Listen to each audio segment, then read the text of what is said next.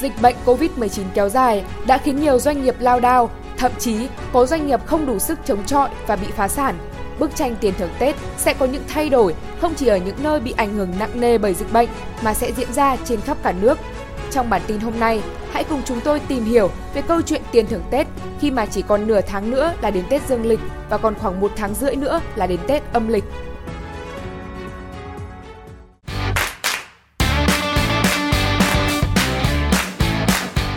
Theo Cục Thống kê, trong 10 tháng của năm 2021, số doanh nghiệp tạm dừng kinh doanh có thời hạn là 48.500 đơn vị, bình quân một tháng có 9.700 công ty rút lui khỏi thị trường. Điều này báo hiệu khả năng lao động ở một số ngành nghề, doanh nghiệp sẽ bị chống thưởng Tết. Bà Nguyễn Thị Lan Hương, nguyên viện trưởng Viện Khoa học Lao động và Xã hội dự báo, chỉ một số nhóm ngành phát triển như công nghệ thông tin, ngân hàng, thương mại điện tử có mức thưởng Tết khả quan, tức là bằng hoặc cao hơn thưởng Tết năm 2021. Số còn lại sẽ không có thưởng Tết hoặc có chỉ là thưởng bằng hiện vật.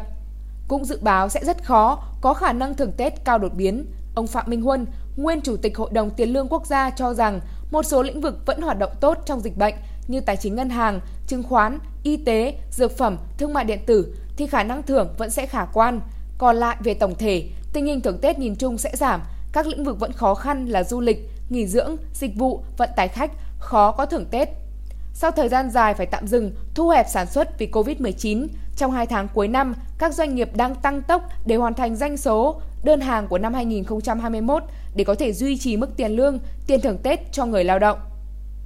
Trong khi đó, ngày 13 tháng 12, ông Huỳnh Văn Tuấn, Chủ tịch Công đoàn các khu chế xuất, khu công nghiệp thành phố Hồ Chí Minh cho biết, qua khảo sát từ các doanh nghiệp cho thấy, việc thưởng Tết nhâm dần năm 2022 sẽ giảm từ 30 đến 40% so với mức thưởng Tết năm 2021, nhất là những doanh nghiệp có đông công nhân lao động.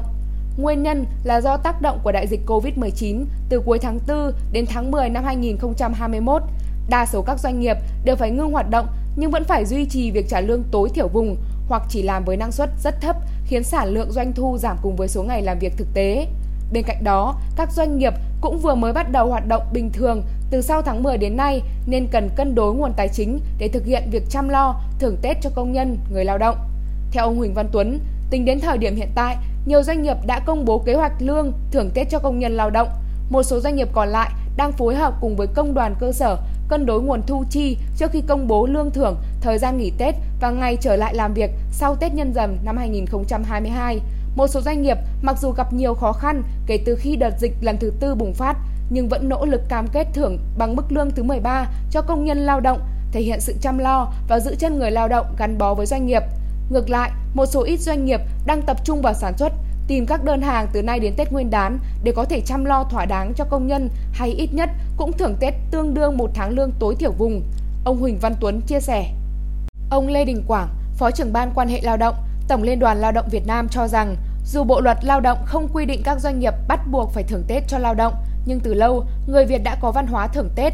Tiền thưởng là cách để các doanh nghiệp thúc đẩy mạnh mẽ người lao động phấn đấu và sáng tạo trong quá trình lao động. Trên thực tế, nhiều doanh nghiệp đã sử dụng tiền thưởng như chiến lược để ổn định lực lượng lao động tại chỗ, thu hút người lao động giỏi và phát triển về chất lực lượng lao động trong đơn vị, tạo lợi thế cạnh tranh trên thị trường, ông Quảng nói. Trong bối cảnh Covid-19 ảnh hưởng không nhỏ đến tiền lương, tiền thưởng Tết của người lao động, Tổng Liên đoàn Lao động Việt Nam đã ban hành kế hoạch tổ chức các hoạt động chăm lo cho đoàn viên, người lao động dịp Tết Nguyên đán nhân dần năm 2022 với tổng kinh phí lên tới 2.400 tỷ đồng. Dự kiến sẽ có 8 triệu lao động được chăm lo Tết với mức 300.000 đồng trên một người từ nguồn kinh phí công đoàn. Các hoạt động tổ chức chăm lo Tết gồm tổ chức thăm, tặng quà, động viên, chúc Tết đoàn viên lao động, nhất là người trong khu cách ly phong tỏa, mắc COVID-19 đang điều trị tại nhà hoặc các cơ sở y tế. Theo kế hoạch, Người lao động còn được công đoàn các cấp hỗ trợ tổ chức phương tiện đưa đón hoặc toàn bộ một phần vé xe, tàu, máy bay, phương tiện để về quê ăn Tết